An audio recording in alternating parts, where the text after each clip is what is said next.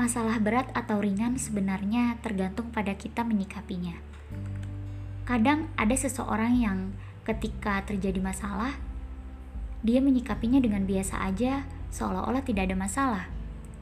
Tapi ada juga seseorang yang tertimpa masalah, tapi dia menghadapinya dengan berat sehingga menjadikannya lemah. Hal seperti ini biasanya terjadi karena kebiasaan diri yang suka membanding-bandingkan dengan orang lain Padahal yang kita perlu pahami, setiap manusia itu pasti punya masalah. Jadi seberat atau sebesar apa pun masalahnya, jangan sampai merasa cuman kita aja yang punya masalah. Jangan terlalu didramatisir. Coba deh kita lihat.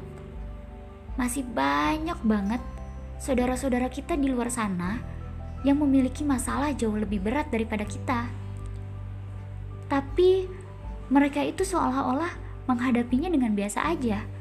Masih bisa tersenyum dan malah masih bisa menolong orang lain. Maka, apa pun masalahnya, coba deh introspeksi diri dulu. Banting ke dalam diri, jangan banyak menyalahkan keadaan atau bahkan menyalahkan takdir. Coba hadapi dan selesaikan satu persatu dengan kesabaran dan keikhlasan. Peluk erat semua masalahmu dengan jiwa yang lapang. Kalau mau menangis, nangis aja.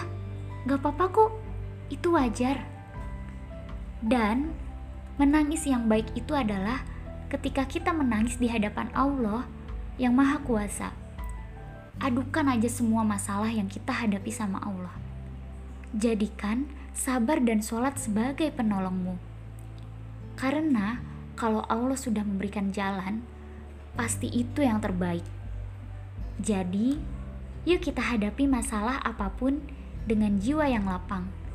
Terima aja dulu, suatu saat Allah pasti menunjukkan hikmahnya untuk kita.